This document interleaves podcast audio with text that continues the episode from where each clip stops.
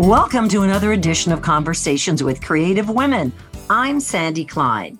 Stephanie Lucianovic has stories to tell, and that's a very good thing. She's the author of The League of Picky Eaters, Suffering Succotash, a picky eater's quest to understand why we hate the foods we hate, The End of Something Wonderful, a practical guide to a backyard funeral, Vampire Smarts Guide, the essential vampire pre dating guide, and her latest book, Hello Star a very personal one aimed at young readers. Stephanie's inspiration for Hello Star actually came from her son, who, after learning at school that stars eventually explode as part of their life cycle, got very upset.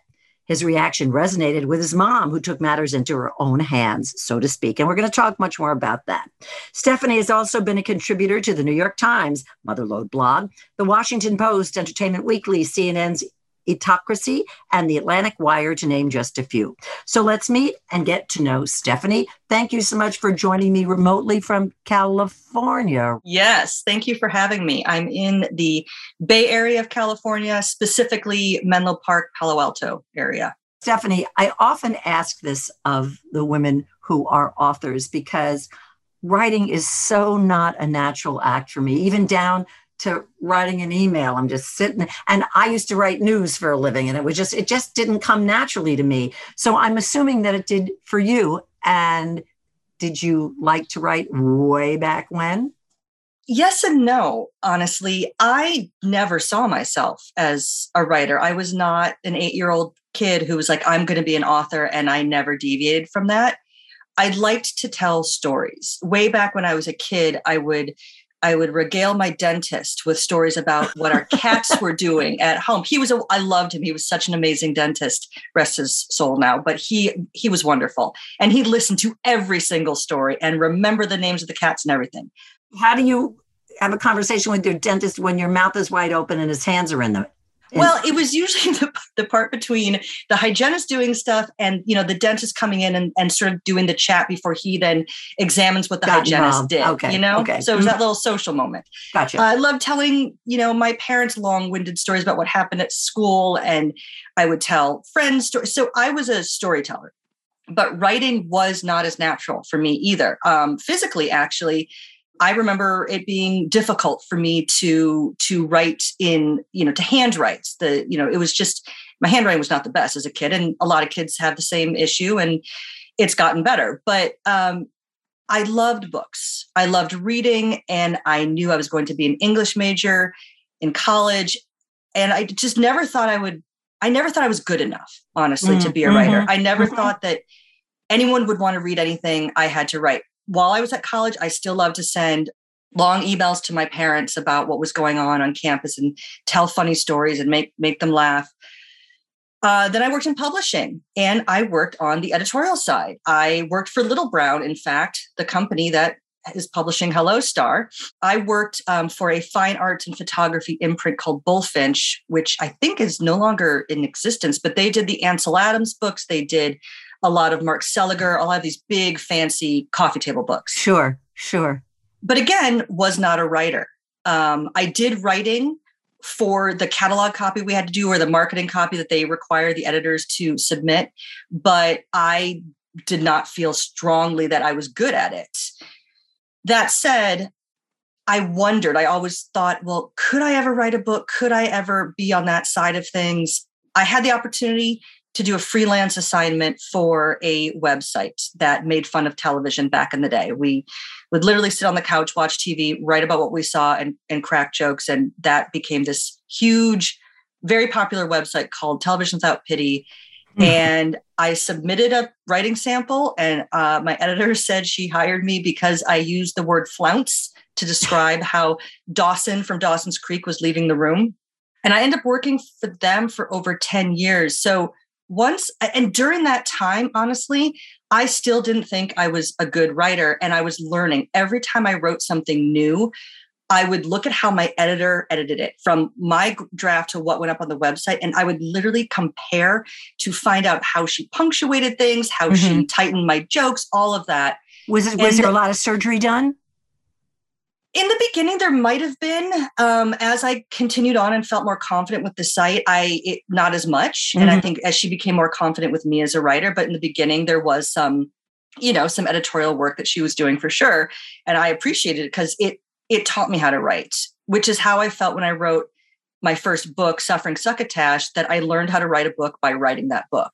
In the beginning, I, I thought I can't do this, even though I had been a freelance writer by that time for it's been 20 years now. It's it was probably about 15 years I'd been a freelance writer for blogs, food writing, stuff like that. So I was confident that I could write, but every time I had a new project, I felt I don't know what I'm doing. I can't do this. I'm not a writer. Gotcha. So when you were doing getting those assignments, those were I'm using the term in quotes, journalist assignments, like reporting. You were not writing fiction. I was then. not writing fiction. I was writing in reaction to something else that mm-hmm. existed. I mean, Suffering Succotash is a um, a nonfiction narrative, almost memoir, but it was um, it required investigation by me. It required research into um, the science of picky eating, genetics, learning about how they are trying to determine what is connected in our brain, what what you know might drive picky eating, especially as it continues in adults and those kinds of things. Mm-hmm. But again, not fiction.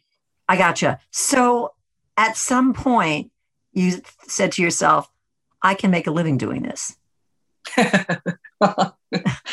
make a living, make a living in quotes. um, I thought I could get paid. I thought I, I you know, I, I would get paid whether, whether it was going to, it's not my soul, definitely not my, um, what supports this entire family.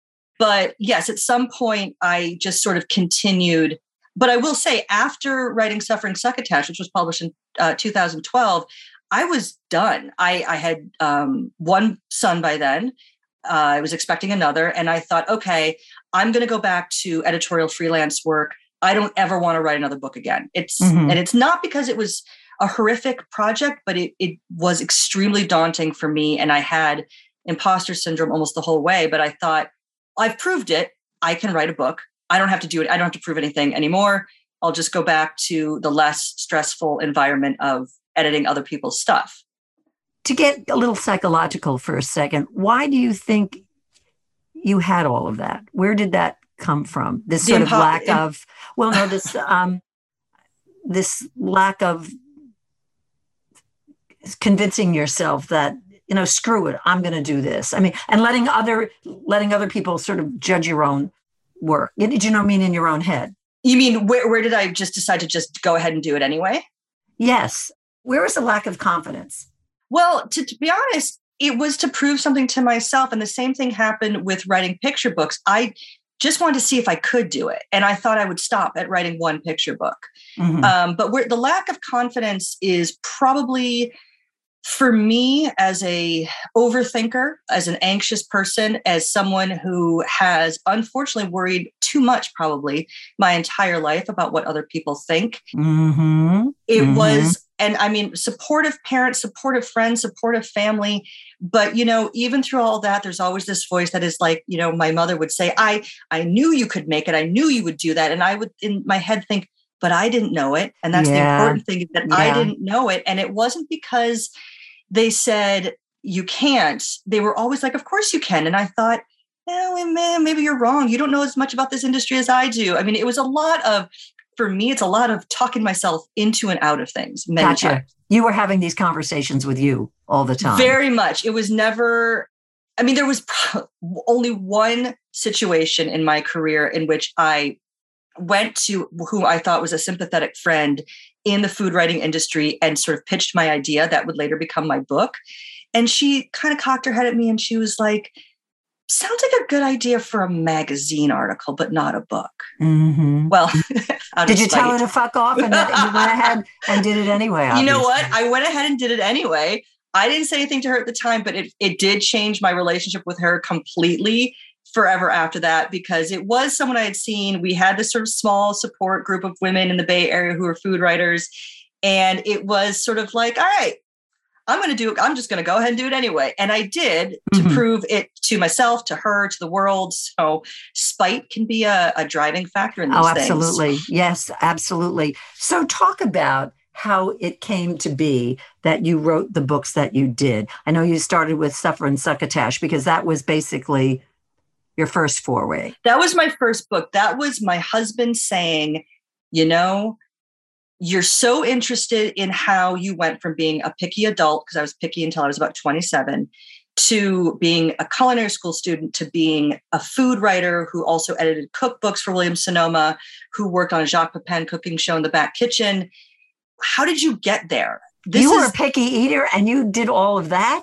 Boy, that's anomalous, you know. well, that's but that's what um that's what happened for suffering succotash. I went through those steps of like, how did I get from there to here? And I talk about why I think things changed for me how I became more adventurous in food, what I was watching on TV, what I was reading, who I was dating, my then boyfriend, now husband, um, how I was being exposed to food, and then how I got so intensely interested in food that it overcame and it started to override my pickiness. And I wanted to try more foods. You know, he was so non-judgmental. We never even talked about it. I think one time I did say to him, I'm kind of a picky eater. And he was like, yeah, I, picked up on that. He never said a word. He he's a he calls himself a professional eater ever since he was a kid. He will eat anything and everything. Mm. Um, and sort of it allowed me to reach out a little bit more, try something on his plate, but just a bite, not not not too much pressure to order something and then worry that I can't finish it.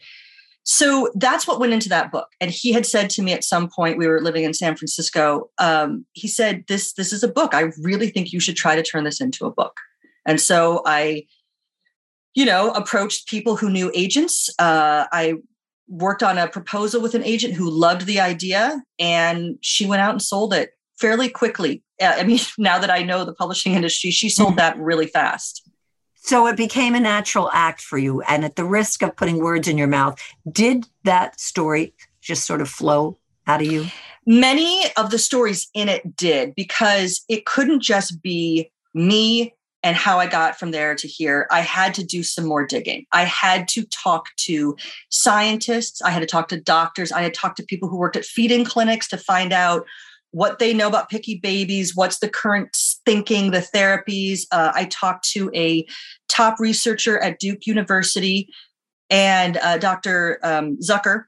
She, I came across her because she had a on the Duke website. You could take a test to determine if you were a picky eater because they were studying it in adults because they're trying to adapt the therapies they have for children for adults because it can be really debilitating for adults, um, not just health wise, but on their social lives, their mental oh, for state. Sure. Oh, yeah. God. Yeah. Mm-hmm. So I took the test and then I reached out to her to ask if I could talk to her. And she gave me wonderful interviews as we talked over things. I, I had so many questions about could this happen this way? Is this why I'm that way? What do you do for this? She was wonderful and later appeared on a forum with me, a Michael Krasny forum with me to talk about picky eating, to talk about suffering succotash, but also, you know, in a larger scale to talk about picky eating.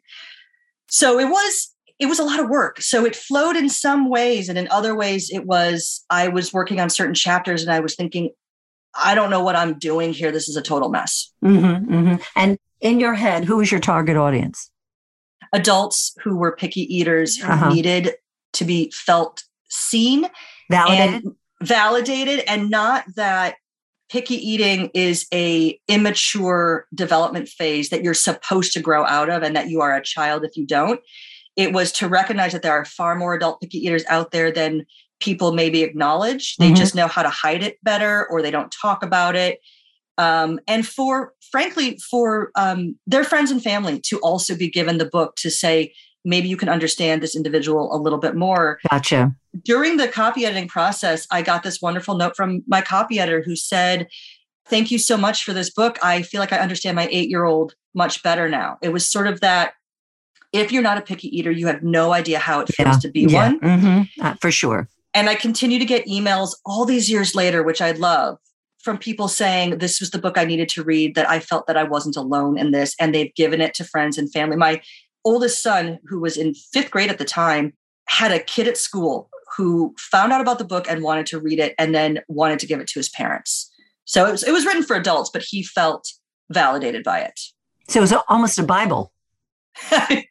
Your words. Uh-huh. That would be great. You, you can I mean, that. it it did it did become it was i feel like it still is the only book that addressed adult picky eating specifically in that way i think there's been additional um, things it's usually aimed at children it's usually parents freaking out about their children who Right, need the help i have one chapter about children because i had at the time when i was writing it i had a very young son so i was going through these thoughts myself It was personal. hmm it was personal in that respect. Um, but yes, it, it has become something that people still recommend to each other. And I, I hope it continues to be in print because I think it's one of these very slow people just keep on picking it up and reading it. No, it sounds like it should be in everybody's home as a guide. So, how, talk about making the transition to a younger audience. Where did that come from, and how did that come about? Well, so like I said, I had said, I'm done writing. I wrote the book I was going to write. I never saw myself writing fiction because um, I just didn't think I could come up with the stories. Right. Well, also because of your professional past, you didn't really Yeah. write fiction. yeah, I didn't write fiction. I never thought if I wrote anything, I would write fiction. It just didn't seem like something that I could just pull out of the air. A natural act.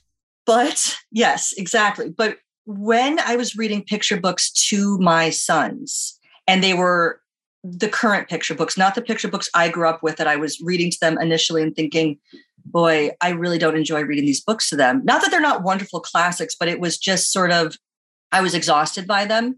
You mean Goodnight Moon? I mean, Goodnight Moon. I mean, The Little House. I mean, you know, Make Way for Ducklings, all of which I love.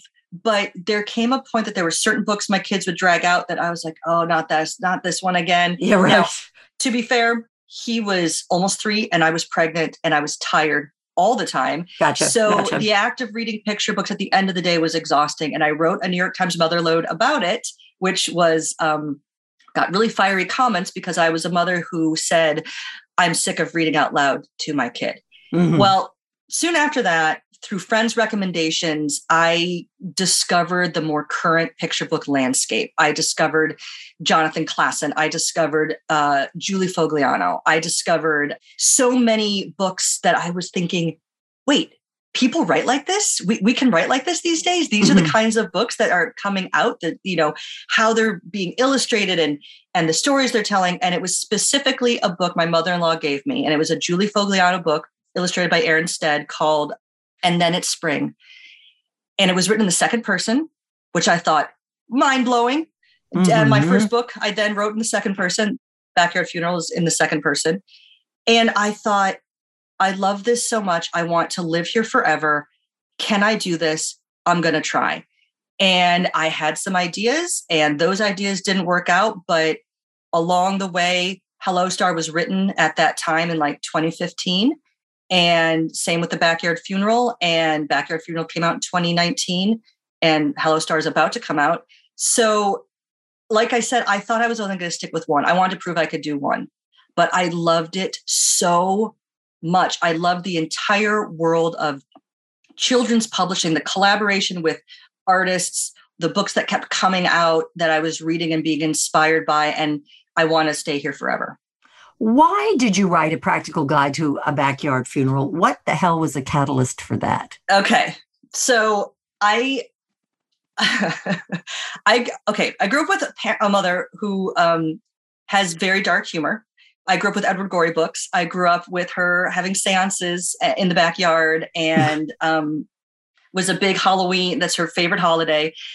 But specifically, we had lost a cat and it was unexpected. And our son was pretty young. And I wanted to write a dead cat book, basically, to honor him.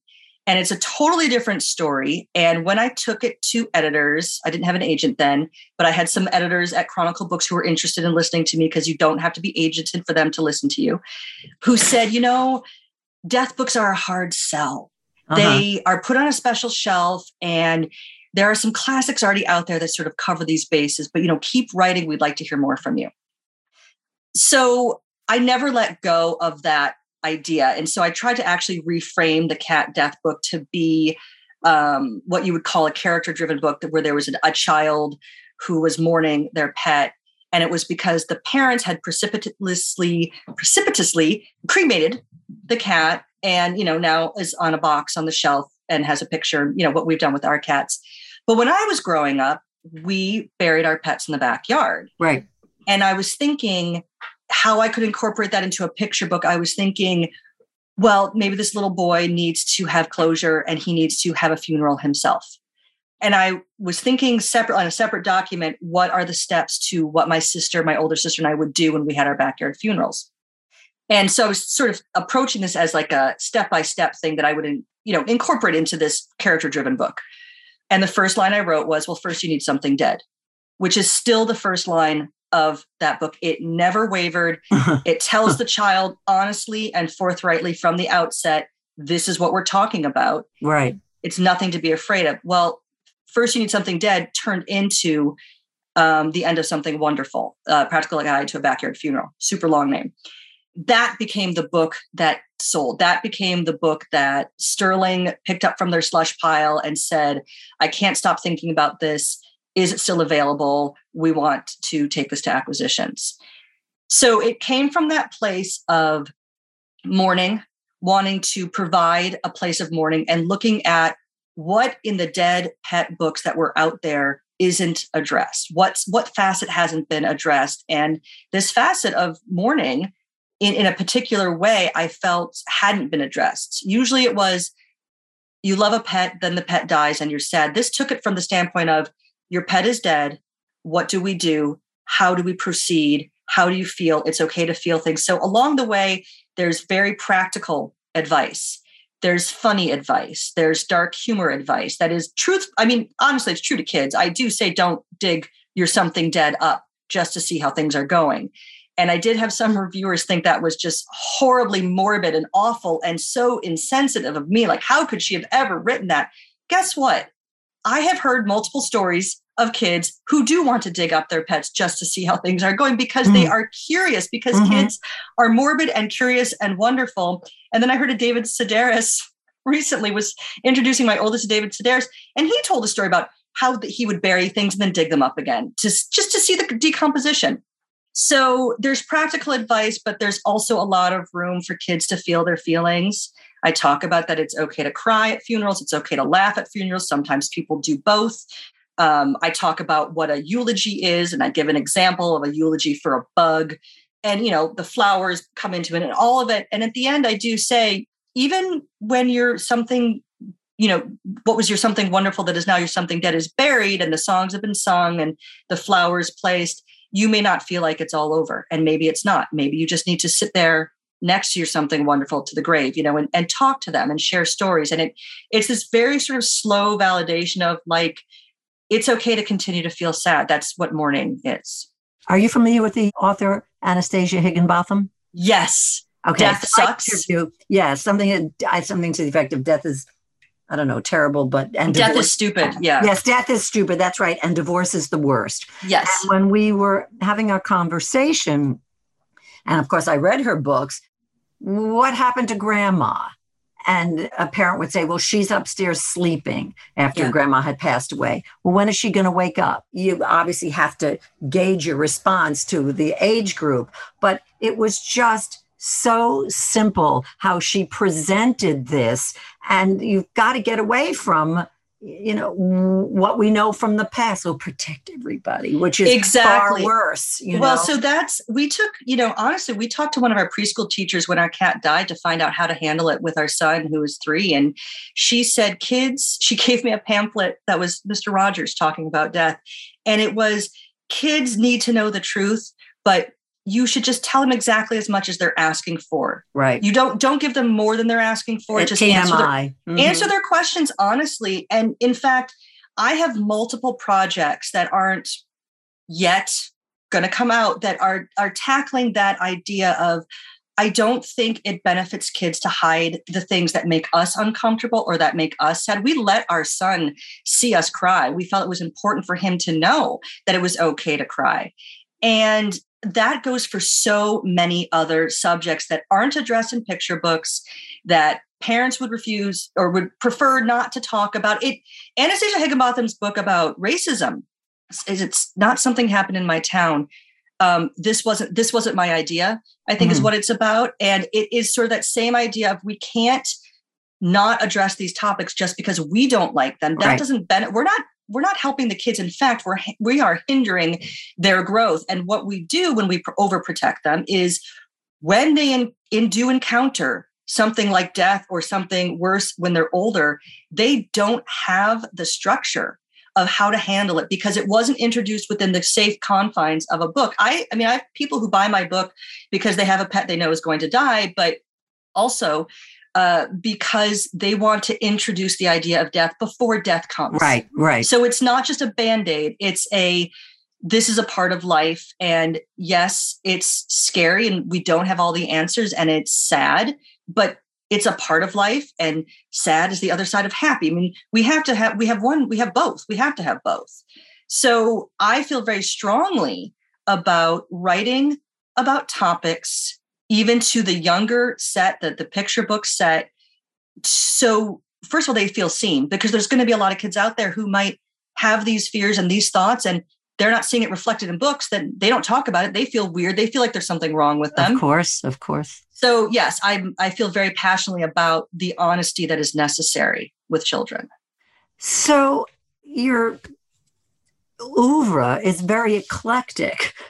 And what I mean by that is the name of this book, Vampire Smarts Guide, the Essential Vampire Pre Dating Guide. Where are you coming up with this stuff? Okay, so that was a work for hire project. There was a company in San Francisco um, started by two women, and they were called Smarts Co and they came out with these games they were there was wine smarts beer smarts uh, they don't they never did cheese smarts i told them they should but uh, sex smarts I did cocktail smarts for them. And then they had me do vampire smarts. Because vampires at the time it was the twilight era so they wanted to it's a trivia game. It's i wrote up trivia on the cards. It's like a it's like a you know late night game you play with your friends but in addition to that they wanted a booklet that talked about so you want to date a vampire? Here are some things you should know. It was a very tongue-in-cheek thing and the thing is while i was on that project they sold their company to somebody else so what that title ended up being it, it the pre dating guide and i think you can only find it in french like i don't even think you can buy it i have a copy but i don't know if you can buy it um, it's it was supposed to be a trivia game, but all their trivia games came with these little booklets that included additional information. And this dating guide was the additional information. Yeah, it's very weird. My writing career, I worked on manga. I didn't write it, but they came to me and said, "We have the translation of this particular series. It was a it was a culinary based series of teenagers falling in love, one working in a sushi shop and one working in a pastry shop in Japan." And they had the English translation from the Japanese. And they wanted me to rework the language to make it more conversational so that was another weird project. I loved doing it though because it was food, and I I included a glossary to define all the food terms that the kids might encounter in the book, especially because a lot of it might not be familiar to Americans. Um, yeah, so I've had a lot of weird project that I've been happy to. That was other work for hire. That's been happy to tackle because people came to me and said, "Hey, do you want to do this?" Well, and they came to you because they knew you could handle it. So the eclecticism of your career works in your favor. Yeah. Really.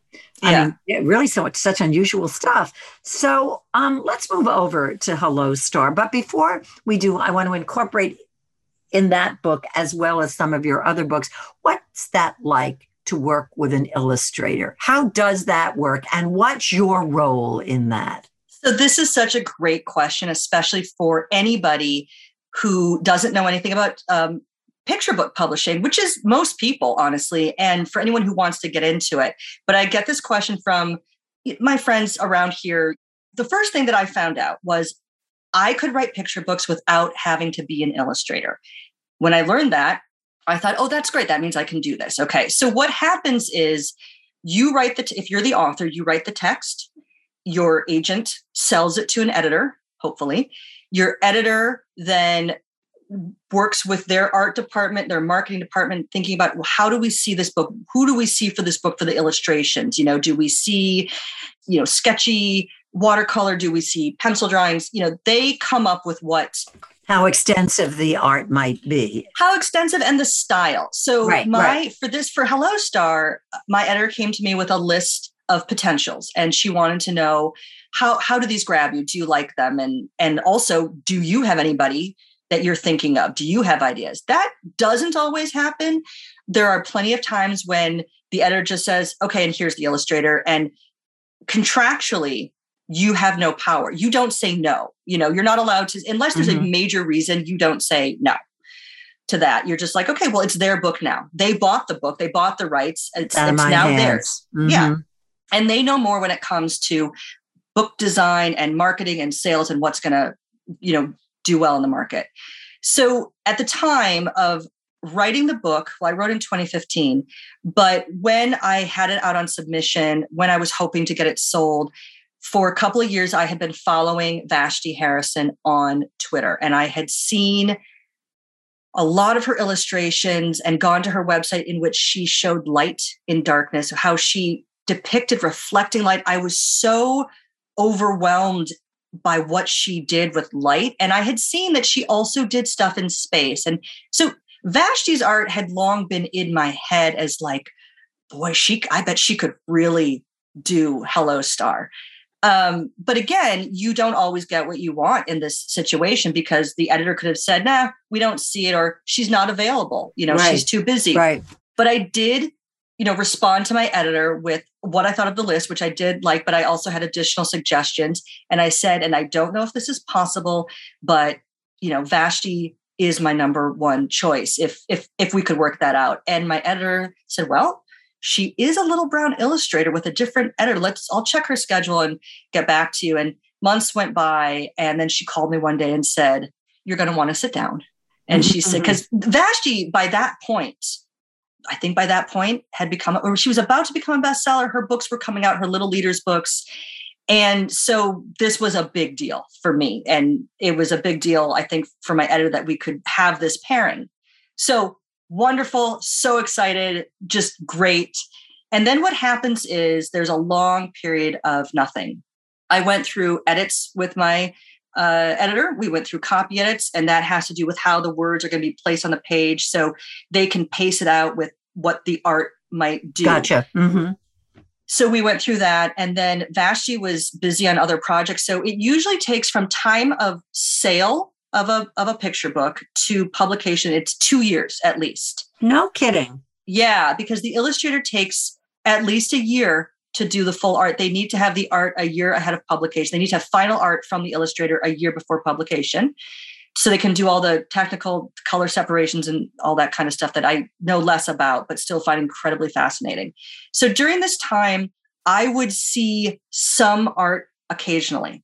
Some uh, illustrators will put stuff up on their Instagram or their Twitter feed and say, here are some early ideas. Some are not doing that because it's very private. It's very, they're working in, you know, like yeah, this. I think that's an odd thing to do that, you know, people not involved with the book are seeing you know well it's i think it's a way of them processing how they feel about it and sometimes gauging people's reactions i love seeing early art from when i'm seeing illustrators working on books that are you know friends of mine i love what they're doing i told one illustrator um, i was like this looks perfect she's like oh no this is just a sketch i'm like how could it be better than this yeah, I'm, yeah. I'm not an illustrator so I would see some art and get very excited about it. And then getting closer to the publication date or to the year out publication date, the full art came to me as a PDF. And I had seen some spreads before, but there was one spread in particular. It's not the end spread, which you would think would be the one that would do this to me. It was a it was a middle spread that was so awesome, so awe-inspiring. Um, I cried. I mean, I still I still tear up when I think about my my husband had put up the PDF so we could see it on our TV. So it was with the kids, yeah. we were paging mm-hmm. through it. Mm-hmm. And I just sat there and I was just, I was in tears over this image. And so it was, it's exciting. You're very impatient to see stuff when you're on the other side of things. But it is not because your as, work was done. My work was done. It was time for me to let go because when you work with an illustrator, it's not you may have written the text, but it's not your story anymore. It is our story. This is yeah. not my book. This is our book. Wow. The mm-hmm. illustrator brings their own perspective to it. And there's something that we learn called leaving room for the illustrator, which means you want to write picture books in a way that doesn't over explain or over describe. You want to let an illustrator interpret certain things so they can bring themselves to it. Mm-hmm.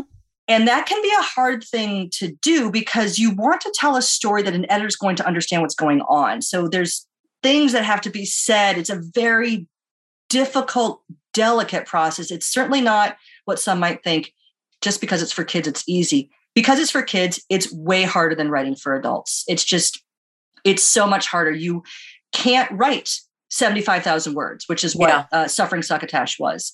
It's like they'd prefer you to write 500. Tell your story in 500 words, and it better have a story arc and you know punch and all you know everything that needs to happen there.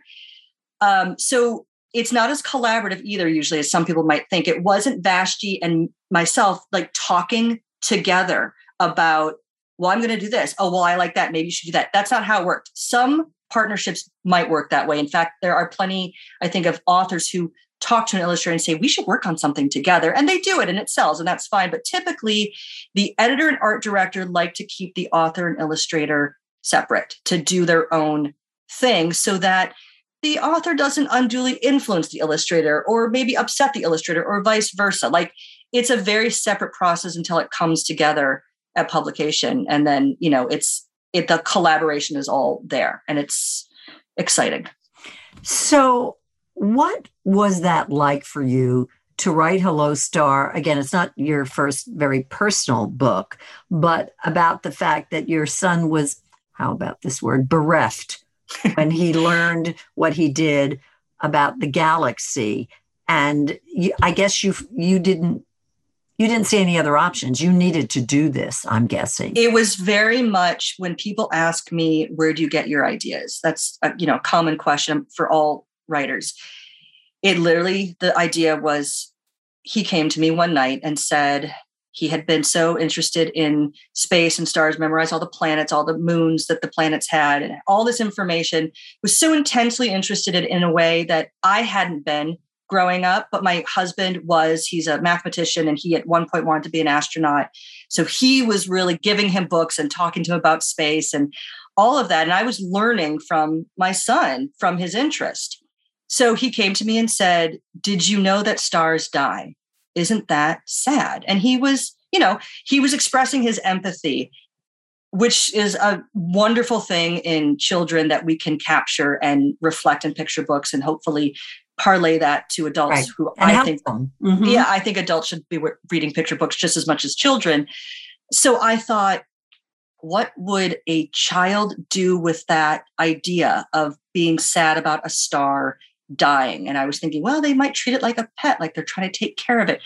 I sat down that night. It was it was after dinner when he said this, and I sat down and I got out my laptop and I started writing. And my husband, after a couple of times, like trying to maybe talk to me, said, "Okay, Henry, mommy's writing. Let's go get ready for bed." so I wrote the first draft in one sitting that night. Wow! It did not change. Real natural act for you. For that, and for the end of something wonderful, these stories have flowed right out in a way that seems I can't get used to that because it does seem like those are the ones that sell. But on the other hand, I've had plenty that haven't sold. So, but it was very natural. I didn't have to work very hard at the writing of it, and it it didn't change too much between that draft and what uh, is going to be published. There there weren't a whole lot of changes. I wanted to add um, back matter to explain to sort of be a teacher resource to talk about because i mentioned you know the icy rings of saturn and pluto's frozen heart and the wild uh,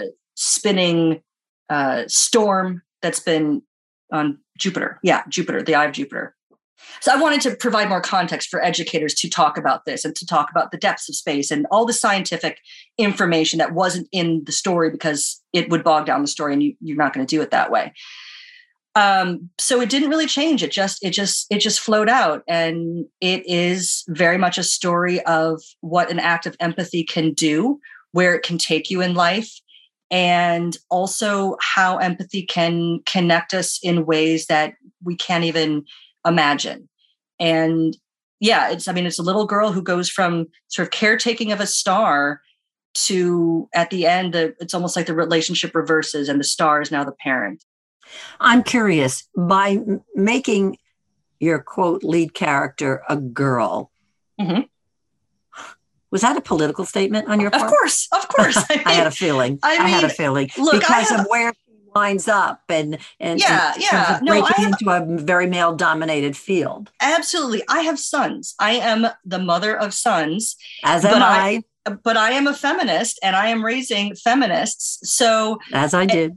and in fact, my boys have never shied away from reading. In our house, there's no girl books and boy books. My kids have read, you know, when there is a main character who's a girl, they read it. This they don't feel that it's not for them. They they have deal. always mm-hmm. read these books. It's not a big deal. When I run the book fair or help to run the book fair at my school, and I get parents to say I you know need books, uh, boy books, and I I take them to where there's books for girls. I mean, I I take them to the the books that have girl protagonists because it's necessary for girls read have always read uh, and and been made to read books about boys and girls, but boys seemingly are at times uh, by teachers, by the gatekeepers, yeah, by parents yeah. opted out of that. So, yes, the story originally was this is my son. I'm writing about my son. So it was a boy, but then um, in drafting it, I thought, but I do want this to be a girl because I think it's important for us not to only have books about trucks and trains and space where it's only male dominated. So right.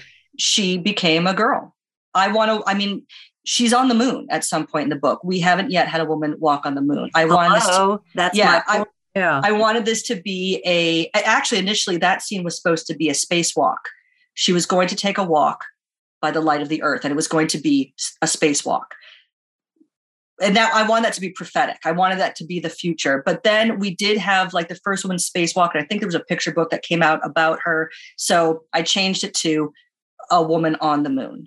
So that is still something for girls to aim for, to, to think maybe sure. I can do that. So it was absolutely political in the sense that um, we need more girls in STEM books. And now we're, we're getting them. I mean, there's a lot more out there than there ever were. Right. What do your boys think of your books? well, they are they big fans. They are. No, they they definitely are. They love seeing the art as it comes in. This this giant cover that my publisher sent me arrived yesterday during dinner, and we all took turns being photographed holding it. They they're for Hello Star. Mm-hmm. Yes, for Hello Star they get very excited. They think I'm going to be famous, and therefore they're famous. And I have to, I have to tamp down their expectations that no, I'm not going to be famous. That's not how this works. But they do get very excited about my books, and they will oftentimes forget which one's coming out, or say, "Wait, I thought that Hope is hadn't yet been bought, but Hope is is coming out in 2023." So they get very into it. They get disappointed when books of mine go to acquisitions and ultimately don't sell. Um, they are as invested in my career at times as I am, and they like to go to school and talk about it. So, can you tell us what Hope is is about? Hope is has a very interesting story. Once again, it was a story I wrote in service of another one. I had gone through uh, this was it was right as the pandemic was starting to hit. I had had several books out on acquisition that didn't sell. And I had thought for sure one of them would. And I was really creatively down in the depths of despair.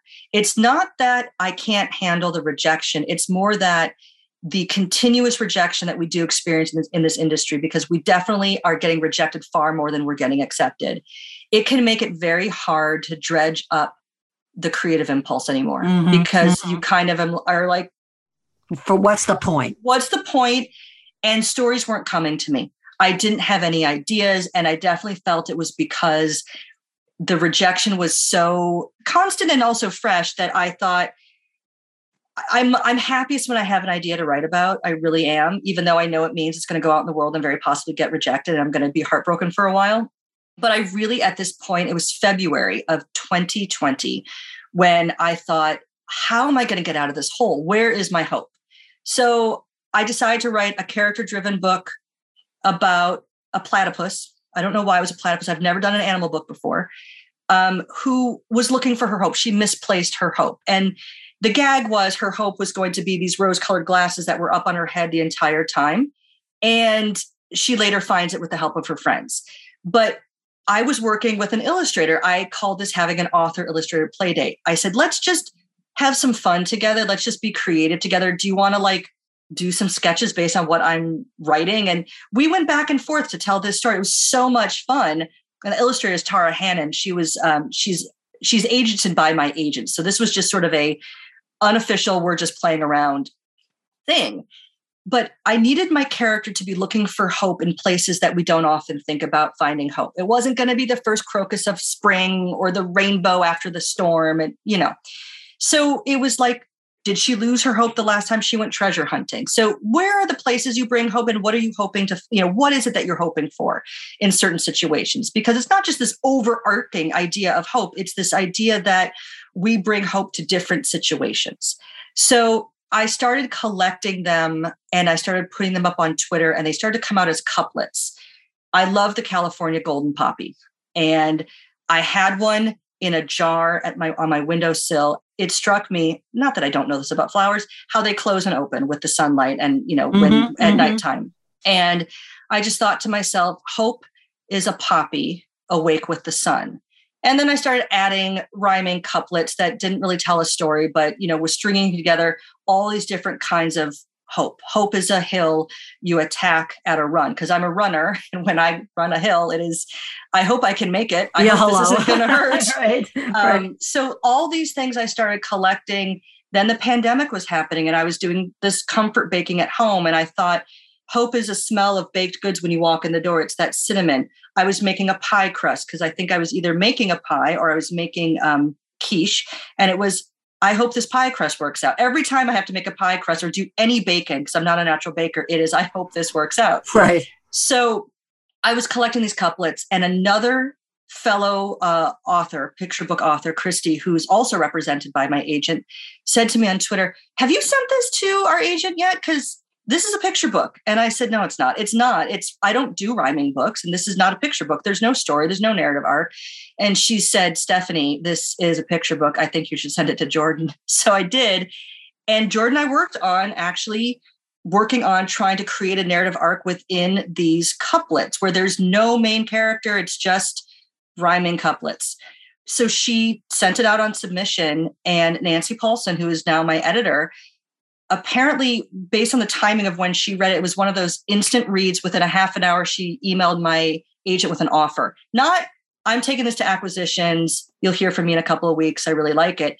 Nancy Paulsen has the power to just make an offer if she likes something. There and, and that's and that's what happened. And i got the phone call that doesn't usually happen but is often told about of an instant offer. And so that book came out of desperation. It came out of having no hope. And then it was coming at a time when more and more of us were losing hope because it was 2020. Right. And now it's coming out in 2023. So it's a it's a it's a very strange story for that book, but it's very fitting. Wow. Wow. I want to ask you to reflect on looking back over your career. What's your takeaway? What do you feel? How do you feel right now about what you've done? I'm not done yet. I what you've accomplished. yeah, it makes me the thing about being a writer, at least maybe the thing about me is that I want I want to do more. I want to keep doing this. So I'm proud of what I've done and I actually have to remind myself this is how far I've come.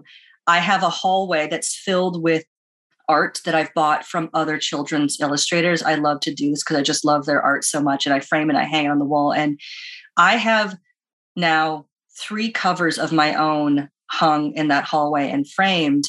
And I'm going to be adding Hope Is, and I'm going to be adding another um, unannounced project about, about, a particular event on a playground that everyone has an association with that I'm so proud of, but I don't get to talk about it yet but I will be adding two more covers to that wall. And that wall reminds me of how far I've come, how far I want to go. And I need to, I need the reminder a lot to think, wow, don't get so out of sorts as I do all the time about being on submission and the rejections. Just, you did all of this, you're going to do more. Just try to sit with this happiness right now. That's and something be in I the really, moment. I have to be in the if I I try so hard to be in the moment. It is so hard for me to do. I'm always looking I down the road. That. I'm as I good as that. my next project. You know, what have you done lately? You know, I've got a year where books aren't coming out. And for authors, that can feel very challenging, even though I have two years after that with more books coming out. So I just have to remind myself that I have asked for the stars quite literally and gotten them because I've worked my way up to it and I've had some luck and I've had wonderful people to work with who have wanted to support me, including my family, um, and had seen my ideas for what they were. And I'm, I'm, I'm lucky. I feel very lucky that I am where I am, but I also know that I've worked really hard for it. Well, and not for nothing to come from a place where you just outright said, "I can't write." I said, "No one wants to read what I'm yeah, writing." Can, yeah, yeah, I don't, exactly. I'm not good enough. So we've made a liar writer. out of you. Yeah, absolutely. And in fact, every book that I write, I will say it's still a learning experience. I learn with every book I write because I'll have a different editor who wants something different and I have to pivot and, and figure that, that flexibility. Out. Yeah. But I love it because it continues to build in my brain the idea that I'm I'm I'm building those neurons, I'm making those pathways connect. And that's always going to make me a better writer in the future. That's a perfect way to end on such a high note. Well, Stephanie, it was such a pleasure to meet and get to know you and you know, really get involved in your life. I can't thank you enough for sharing all of that with us. Well, thank you for having me. I've really enjoyed this conversation. I love talking about the art of writing, and I love trying to be someone who can offer the encouragement of I understand how hard it is because I don't think anybody should say it's easy. And because if you say something's too easy, you negate your achievements. Exactly. And because you've been there, done that. So keep us abreast of what's going on in your life. Okay. We'd love to hear back from you. Definitely. Anytime. Join us for another edition of Conversations with Creative Women. I'm Sandy Klein.